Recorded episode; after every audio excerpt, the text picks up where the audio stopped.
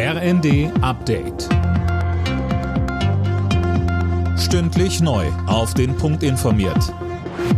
Ich bin Daniel Stuckenberg. Guten Tag. Eine außergewöhnliche Notlage beschließen und die Schuldenbremse aussetzen, das plant Finanzminister Lindner nach dem Karlsruher Haushaltsurteil. So könnte die aktuelle Haushaltslücke von über 40 Milliarden Euro geschlossen werden.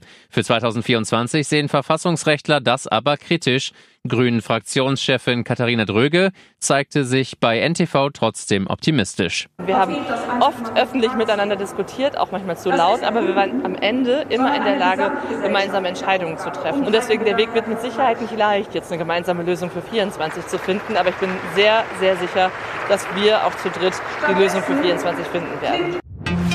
Im Gazastreifen ist eine viertägige Waffenruhe offiziell in Kraft getreten. Sie begann um 6 Uhr unserer Zeit.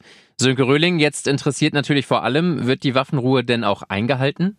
Also es soll noch vereinzelt Schüsse und Explosionen gegeben haben, aber seit etwa Viertel nach sechs ist offenbar tatsächlich Ruhe. Wenn es dabei bleibt, sollen um 16 Uhr unserer Zeit die ersten 13 Hamas-Geiseln freikommen. Dann sollen sie erstmal von Ärzten behandelt und von Geheimdienstleuten befragt werden. Dabei will man zum Beispiel herauskriegen, wo sie festgehalten wurden und wie es den anderen Geiseln geht. Denn auch wenn jetzt 50 Menschen in den nächsten Tagen freikommen, knapp 190 sind dann immer noch in der Gewalt der Terroristen.